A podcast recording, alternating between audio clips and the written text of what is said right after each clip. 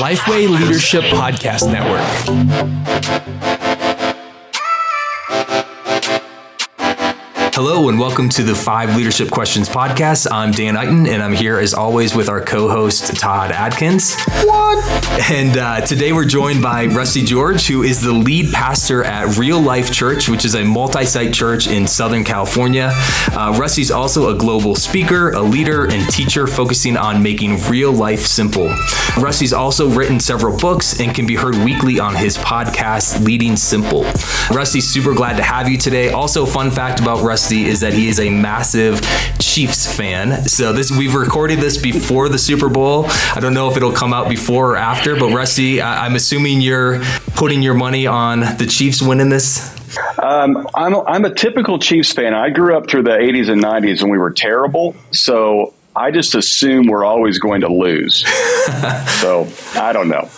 It, we have Pat Mahomes, so I feel really good, but I don't know. Well, at least Well, you have we'll, measured uh, we'll see. yeah, exactly. Super grateful to have you on the podcast today. Well, thanks for having me. Well, I want to hop right in. We're mutual friends of Brad Lomenick and a couple other people. Um, just getting to know you before we started. This is such an important question. It's my favorite question. Uh, who are you currently learning from?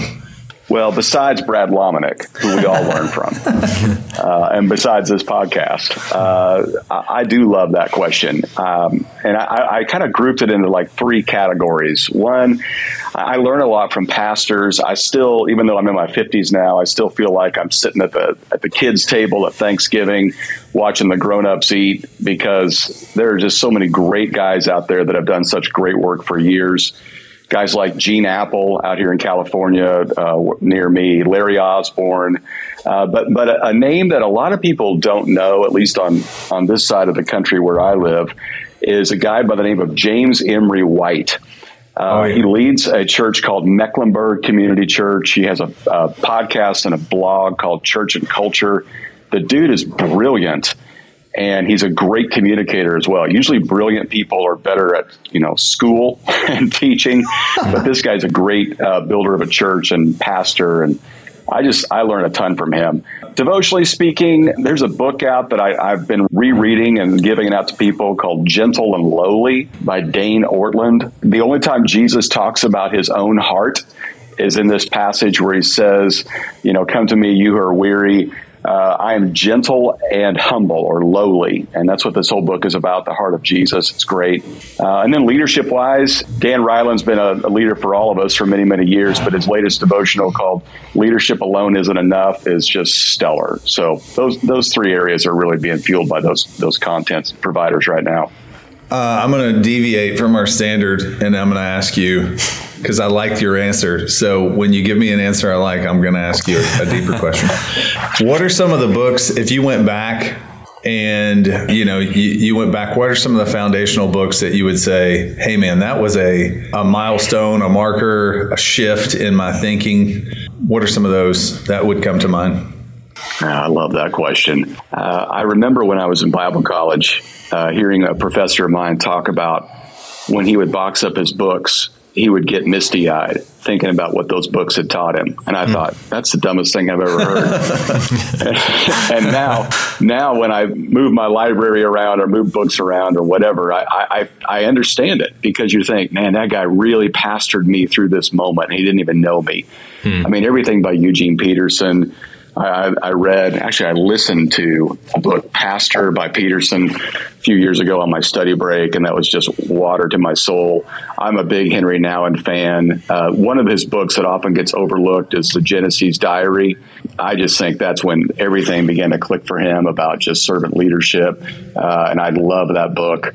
There was a book by a guy named Paul Miller called uh, The Praying Life uh, which was huge for me. You know, th- so those are some of the the devotional works. Oh, Life Without Lack by Dallas Willard. Uh. Oh my goodness, that that was incredible. But then I think about just some leadership books that have been huge. I mean, obviously the Jim Collins stuff, but I'm really high on a book right now that's beginning to get some publicity called The Beautiful Constraint, uh, which is the um, the wisdom. Are you with me? hey, I did an entire course. The very first thing I did in COVID very first thing I did in COVID um, was like blow up beautiful constraint and put it into a course. And I think like seven of the nine sessions were directly from beautiful constraint. Every church needs that. Every nonprofit, every business needs to read a beautiful constraint it's mind blowing the value of putting constraints on your brainstorming because we've all been taught, hey, what could you do if you had no budget? And, you know,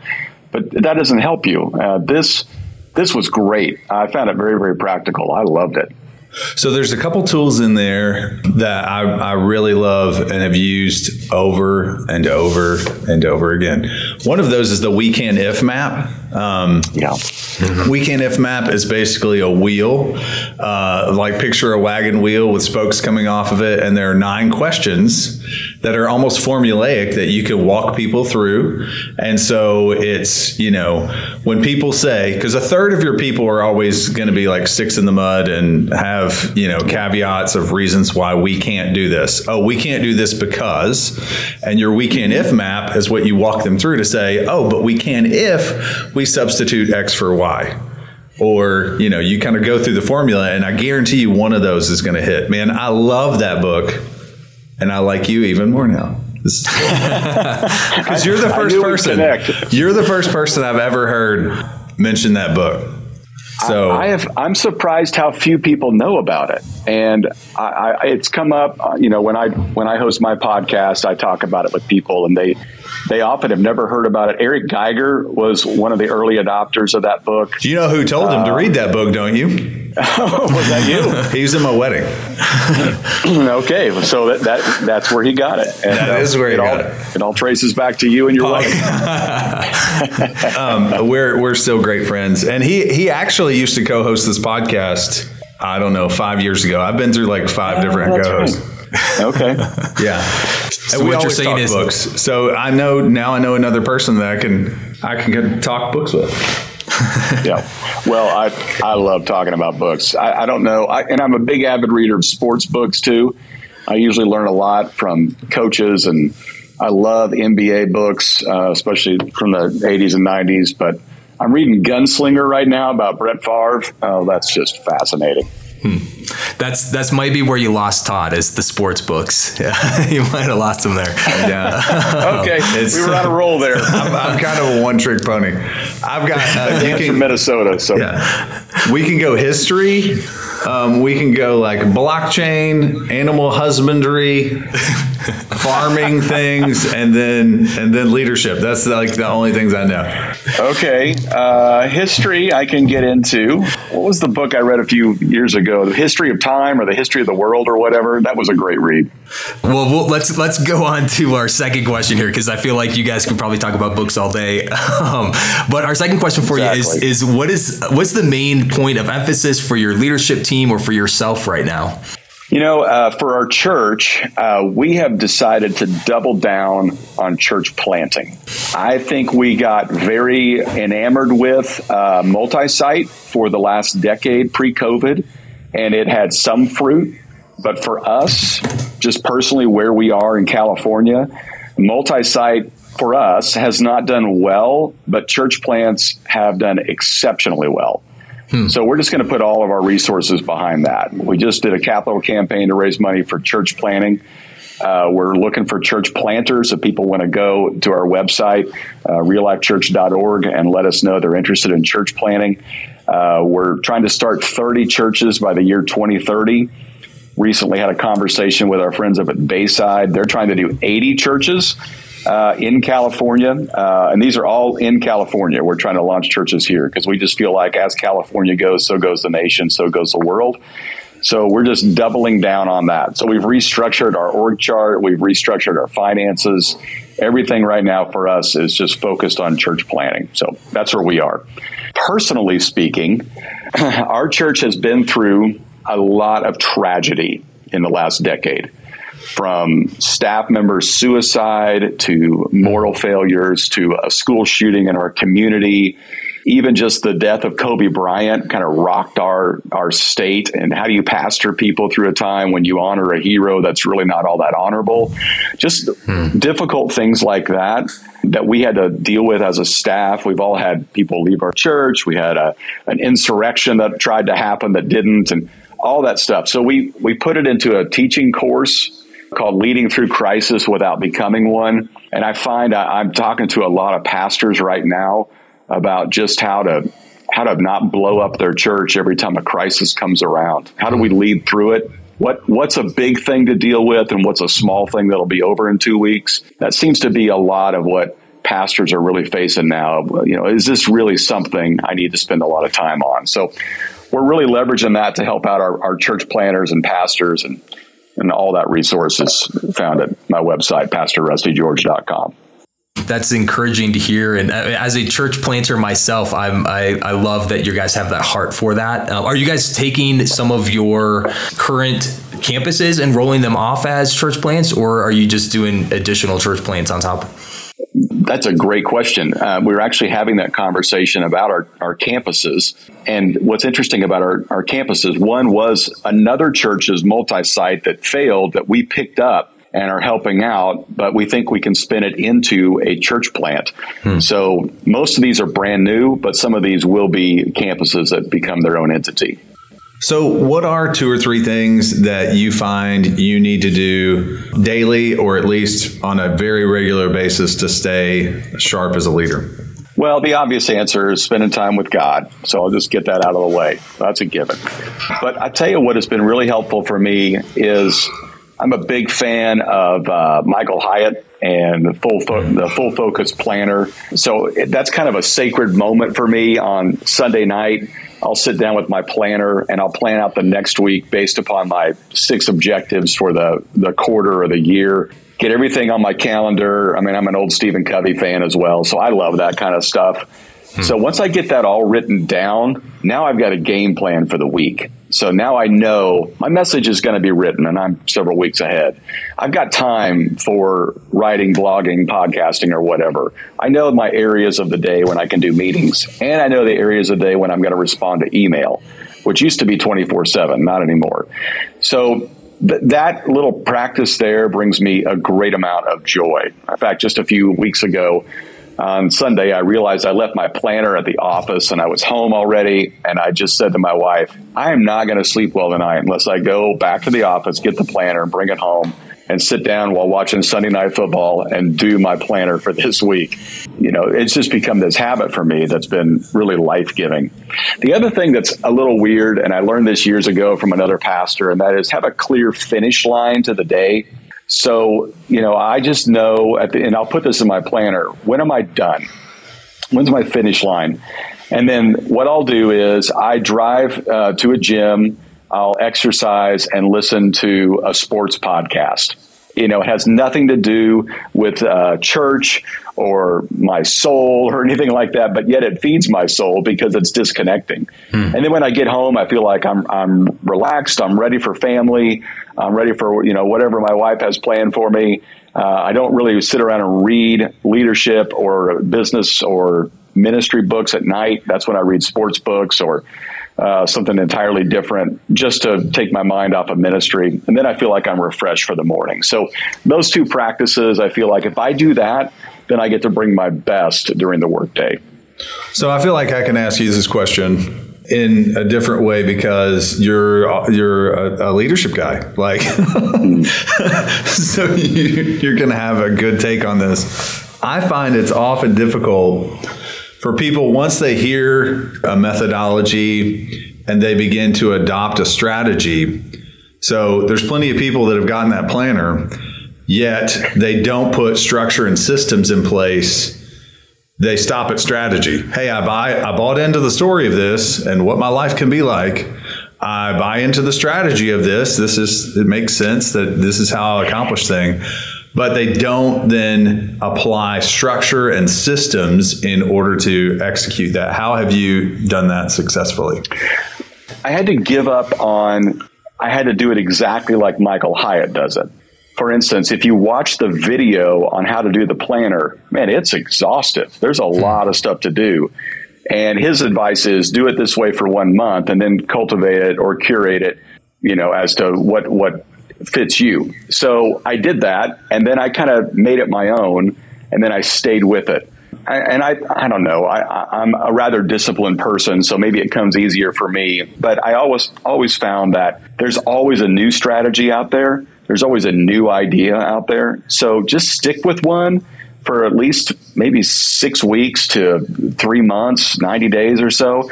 And if it's not working for you, then try something else. But you got to give it a go uh, in order to see if it's if it's going to work. And you know, strategies only work if you if you actually put the effort in. So just making that. I, I think the to answer your question, Todd, I think the problem that all of us leaders get into is we read too much, we consume too much content, and then we just run towards shi- the shiny things, right?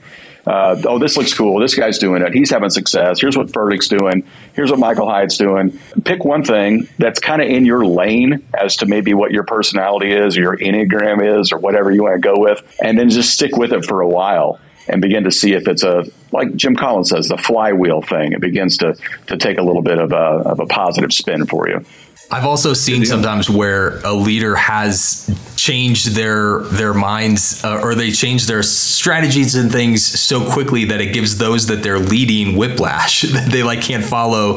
Hey, where's this person going? Because um, they're tracking all these different books and, and theories and stuff. So I like that advice of you know stick with something for a while and see if that works for you.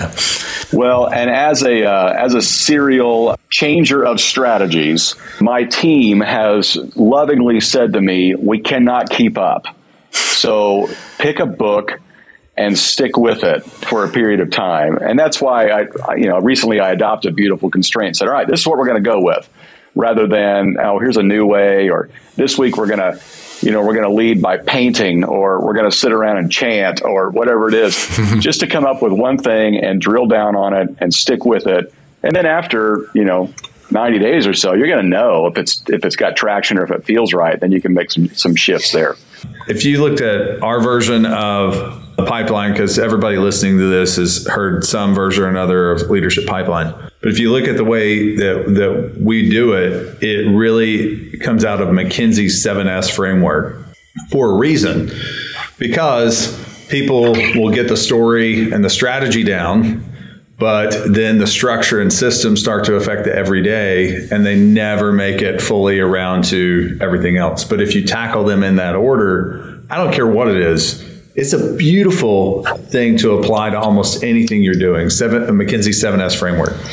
I love that so, Rusty, you talked a little bit about you know stopping work at a certain time, going and doing you know exercise, listen to some sports podcasts, but um, continuing on as you go home. What does leadership look like in your own home life? Well, usually when I get home, my wife and kids kneel before me and say, "The hero has returned."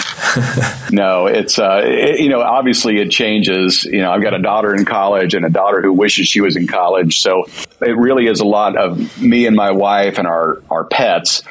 But what I have noticed is as my kids have gotten older, it, it really is a lot more coaching and it's a lot more question asking you know, what do you think about that? Well, is that a, you know, as Andy says, uh, is that a wise thing to do? Where's that going to take you? Uh, you know, for instance, uh, you know, my daughter calls from college yesterday and says, I think I want to spend the summer in the Jordan as a librarian. Okay, well, that's great, but is that going to help you with your career path? And let's let's make some decisions along that rather than a no you, there's no way you're going over there.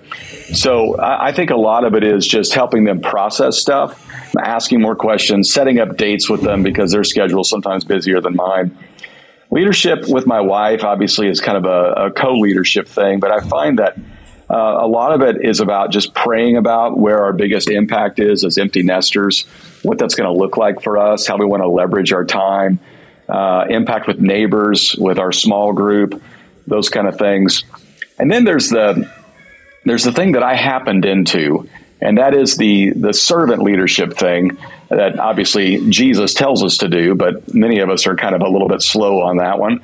My wife is an interior decorator, and she typically does her installs, as she calls them, on a Friday, which is my day off.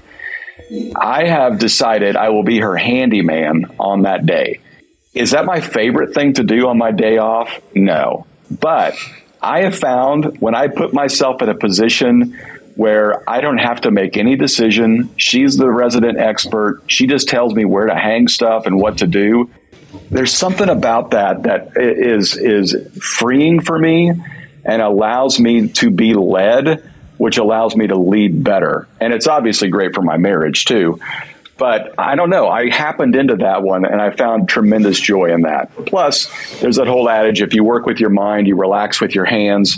And in that moment where I'm just, you know, I don't have to think much, I just do as I'm told, uh, it is a pretty relaxing thing. So, how has that changed over the years from when your children were younger to now? Both your relationship with them and your relationship with your, your wife? Well, when they were younger, it was a lot more instruction and boundaries and you know, I think every year they got a little bit older, the boundaries expanded a little bit. There was a lot of negotiation on dating and phone time and all those kind of things. I feel like we're, we're getting out of that now. Uh, with my wife, it was a lot of, you know, what time will you be home? How are we going to lead through this together? You go through the whole couch time phase of, you know, spending time together but just making sure that you have the dates and the, the weekends away and that kind of stuff uh, has been huge. Uh, I think the biggest leadership decision that we made as a couple was deciding to move to California. I was at a church in Kentucky and we had our first child, and then we decided to, 20 years ago to move out to California, which was crazy according to our families, but we just felt like that's where God was calling us to go. Um, so I, I, think, you know, from the get go, we were always deciding things together and, and figuring out how we're going to lead through this as a couple. Uh, and I think that hasn't changed. Okay. So, last question, maybe last question. What would you tell your 20 year old self right now? If you could go back and, and, and talk to him, what advice would you give him? What would you encourage him to do? I wish I would have learned years ago there is no silver bullet. I think I spent so many years reading books, going to conferences, interviewing pastors, looking for the one thing that makes churches grow. And it really is about context. It's about gifting. It's about right person, right place, right time. And it's different for everybody. And so I would spend years in Kentucky trying to adopt models from Seattle, and that didn't work. Or I would spend years in California trying to adopt models from Kentucky, and that didn't work. And the notion that there's a silver bullet that works for everybody, it's just ridiculous. So, back to something we talked about earlier, what I wish I would have known early on was pick a lane, stay in it for 18 months, then evaluate. That would have been so freeing but I just found myself just chasing, uh, you know, the latest ministry trends or the latest thing that came out on Outreach Magazine or at the last Summit conference or whatever, as opposed to this is who we are, this is where we are, this is what's reaching the person we're trying to reach. Let's go for it, double down on it for, t- for 18 months, evaluate, and make tweaks as we go. Good deal. Well, yeah, Rusty, thank you so much for, for joining the podcast today. We're uh, super grateful. And if, if you enjoyed our conversation with Rusty, uh, he can be heard weekly on his own podcast, which is Leading Simple. So check that out. And again, Rusty, thanks for joining us. Hope the rest of you guys can join us for future episodes of Five Leadership Questions.